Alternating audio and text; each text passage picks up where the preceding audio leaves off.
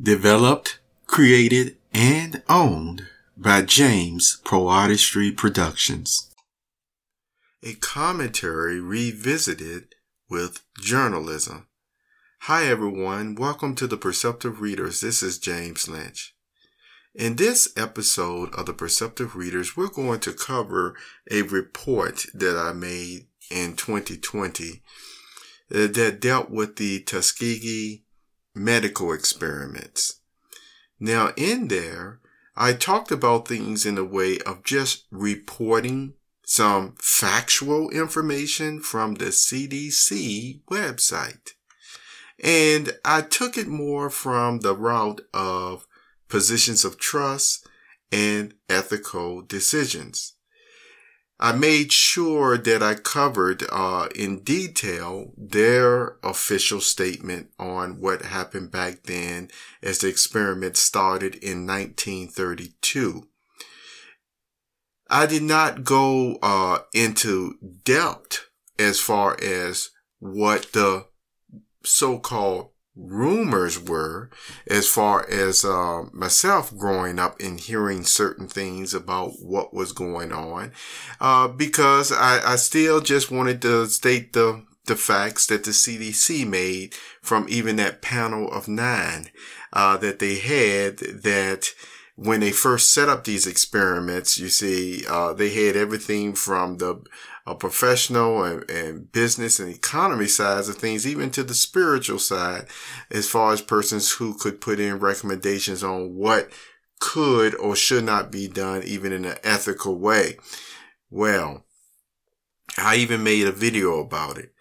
Uh, but I did reference, you know, I alluded to that there were other statements that came from people contemporary or living during that time that would really tell you, no, it was more to it than that. It was more serious than that. But I did not go into the detail. All I said was basically was just imagine going into a place, uh, expecting to get the help that you need. You go in there really practically healthy and yet you come out with something that you didn't bargain for, uh, something you wouldn't have never expected, you see. And so I once again alluded to the information. It is, uh, important for me to share this with you now because I told you I did it more in a commentary mode and on the ethics side of things. And yet, uh, recently in August of 2020, uh, there is a report that actually did come out and I read it, I, and I see this goes to show you the value of the internet again.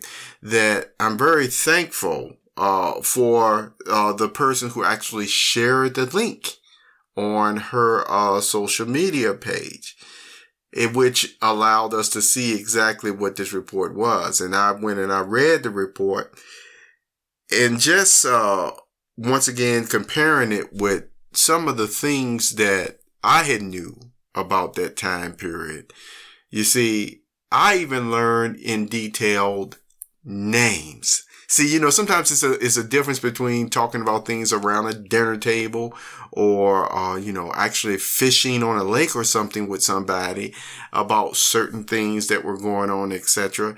It's another thing now to actually receive the uh, thorough reports that someone had made that filled in even gaps that you may not have known.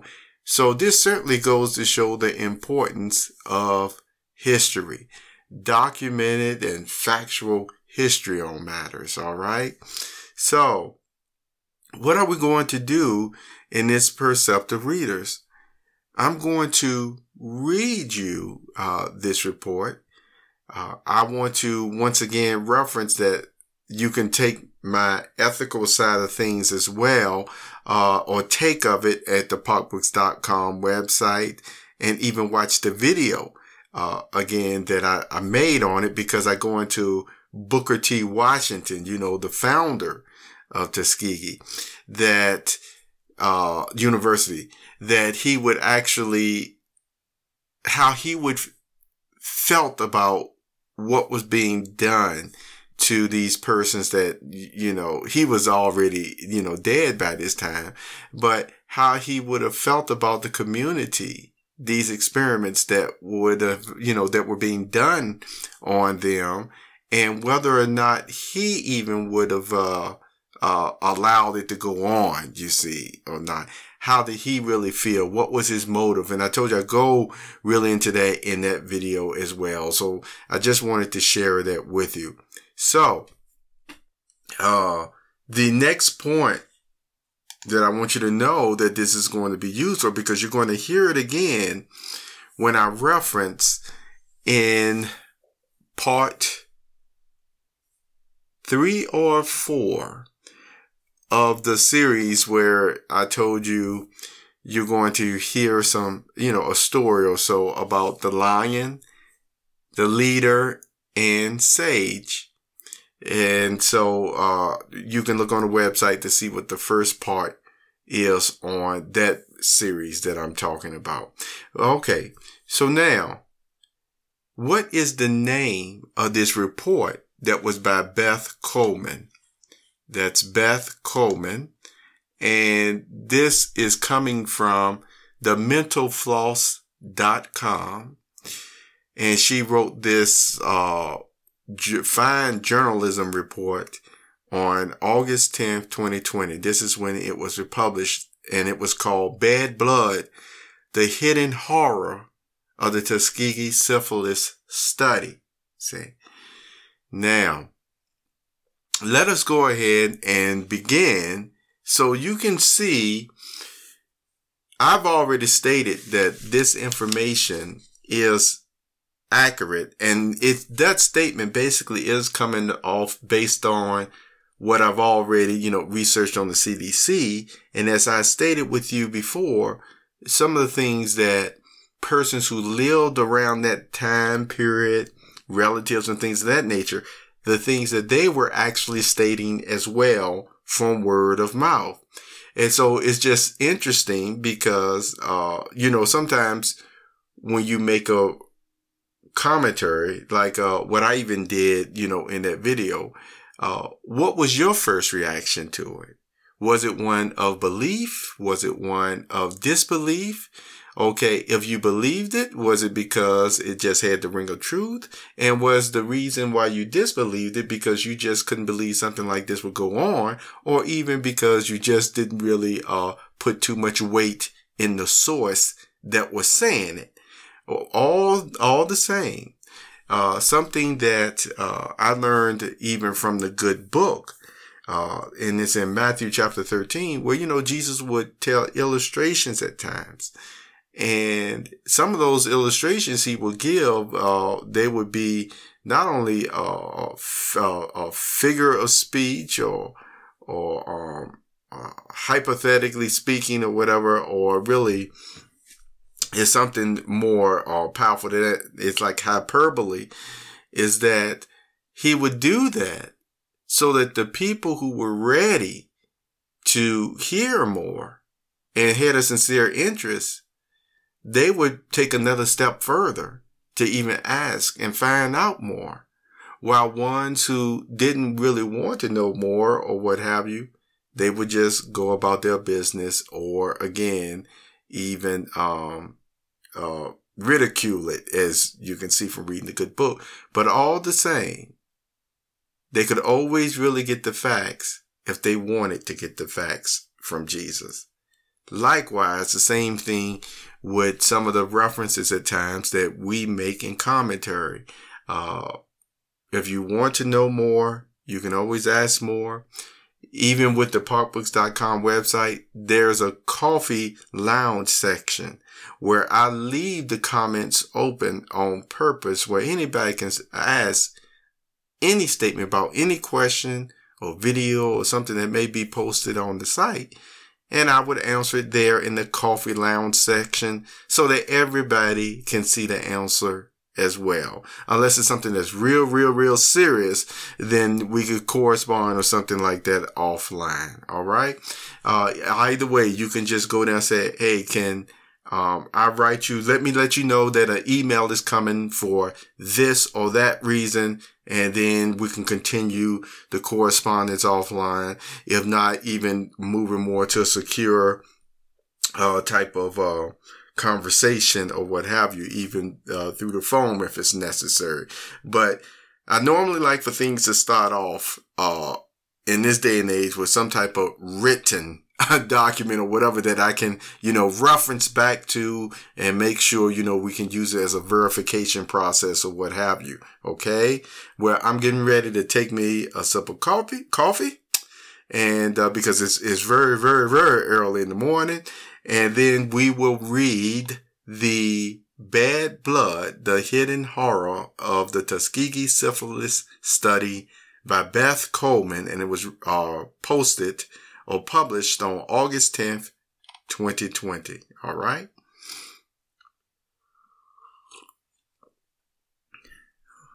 Okay.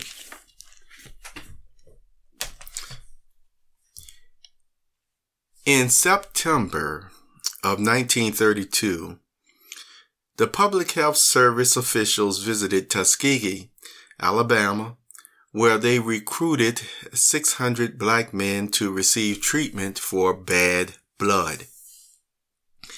The men didn't realize they had become unwitting participants in one of the most controversial medical experiments in recent times. Of the study's participants, 399 of the men were suffering from the advanced stages of syphilis, which at that time was incurable while the other 201 served as controls.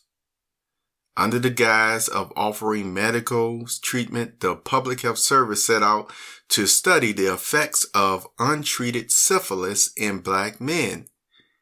Doctors enticed the poor, mostly illiterate Macon County residents to take part in return for free medical examinations, rides to the clinic, and hot meals on examination days.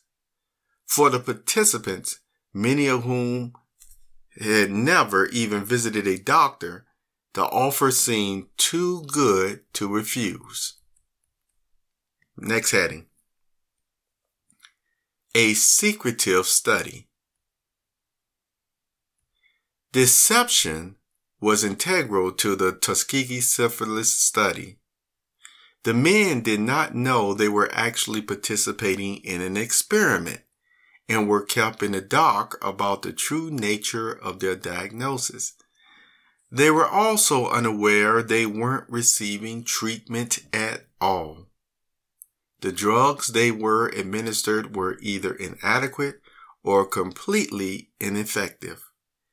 At one point, they were even given diagnostic spinal taps a painful and often complex procedure the doctors referred to as a special treatment. Though the study was originally meant to last for six months, the Public Health Service decided to continue it when the participating doctors deemed that only autopsies could determine the damage the disease caused. In other words, the doctors would keep tabs on the men until they died. To ensure nothing would interfere with the experiment, doctors in Macon County were given a list of the subjects and instructed to refer them to the Public Health Service if they sought medical treatment. The Public Health Service even hired Eunice Rivers, a black nurse, to maintain contact with the men and ensure their continued participation. All the while, the experiment's subjects were left to degenerate when untreated. Syphilis can cause bone uh, deformations, heart disease, blindness, and deafness. A medical breakthrough came in 1947 when penicillin became the standard treatment for syphilis. Despite this, the doctors involved in the Tuskegee study opted not to treat the men so they could continue to monitor the disease's natural progression. As historian Dr. Crystal Sanders tells Mental Floss in an email, By withholding treatment, doctors subjected these men, their spouses, and their offspring to serious health problems and death. The end of the experiment. The study was not without its critics. When Public Health Service official Peter Buxton learned about the experiment in 1966, he expressed grave moral concerns to the Centers for Disease Control. After numerous organizations, doctors, and scientists still oppose ending the study, Buxton took matters into his own hands and leaked information about the experiment to Associated Press journalist Jean Heller. On July 26, 1972, the New York Times ran a front page story exposing the study.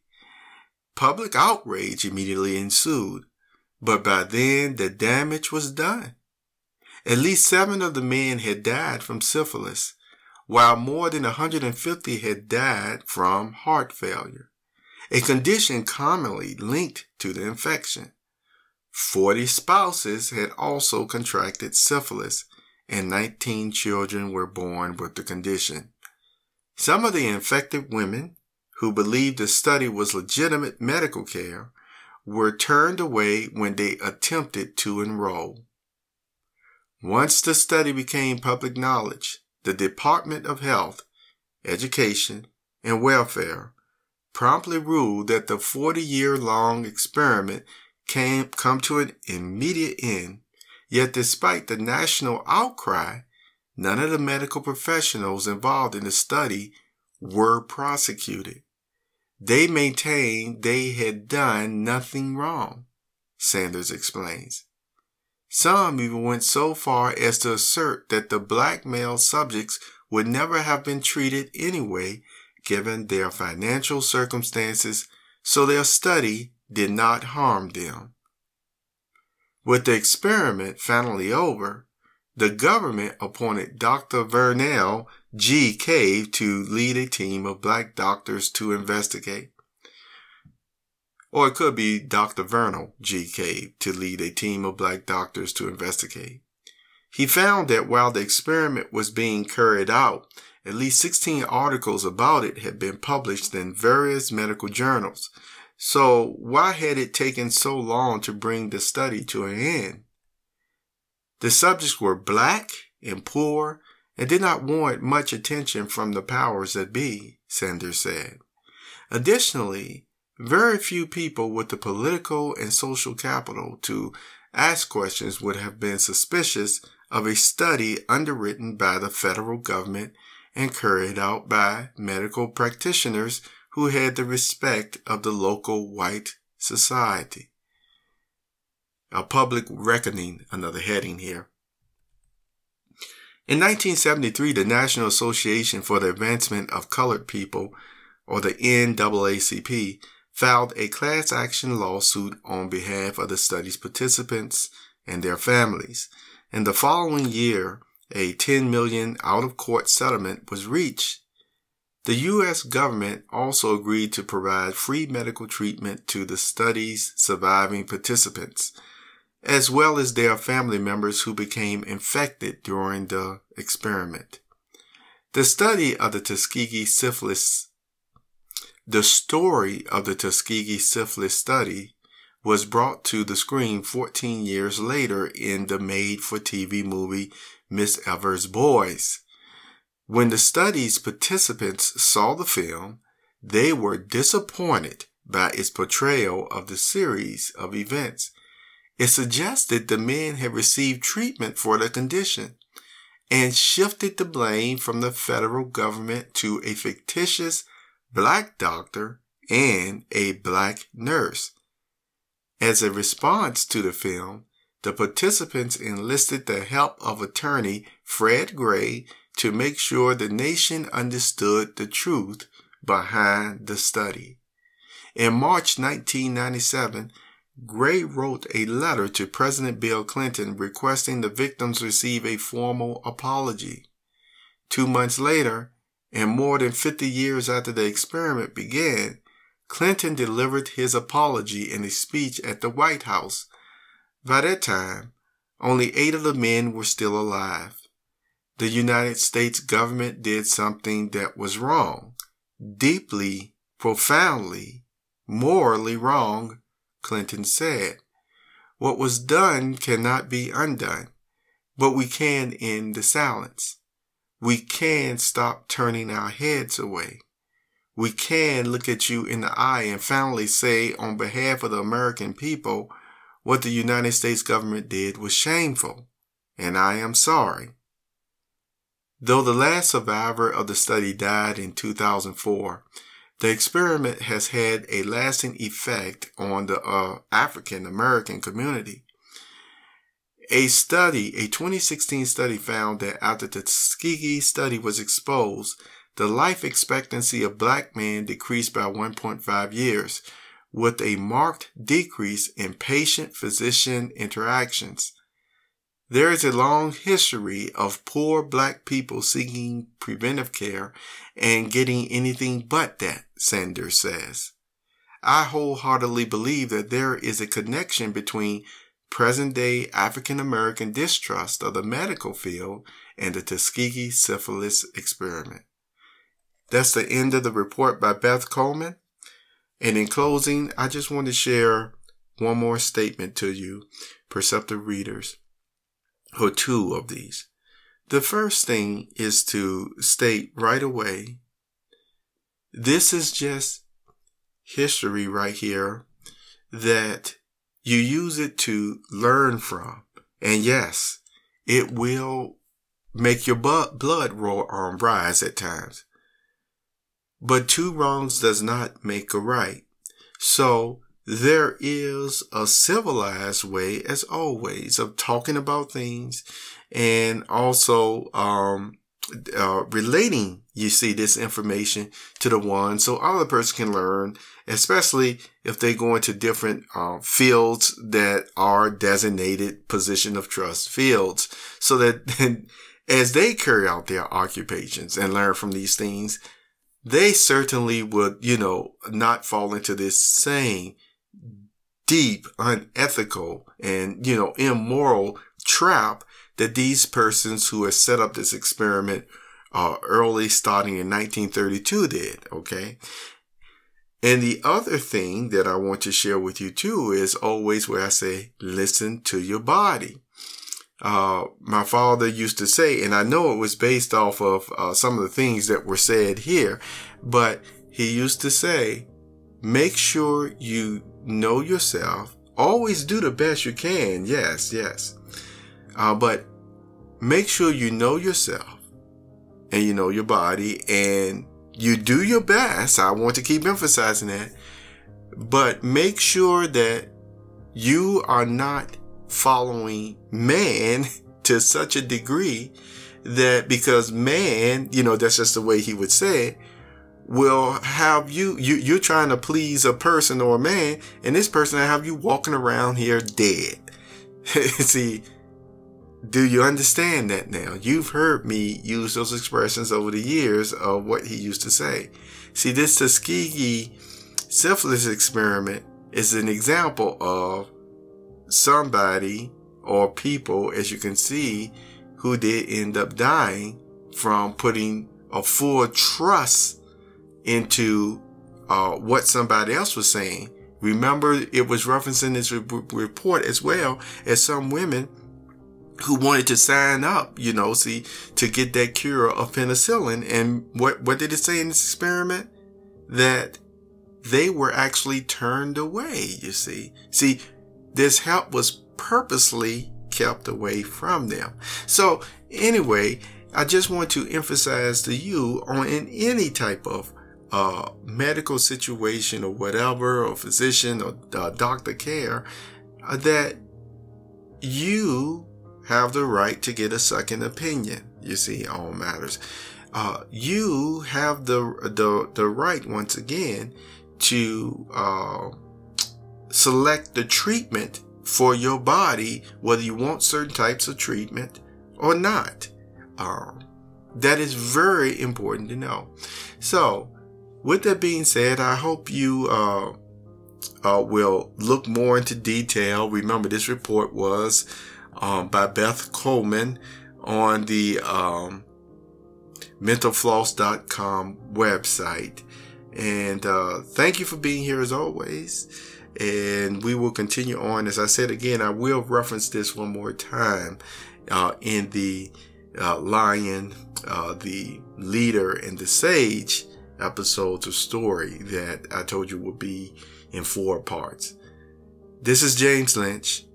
Thank you for sharing all this on uh, Spotify, Pandora, um, iHeart, all of these uh, outlets. And thank you for being here as always. You have a nice day.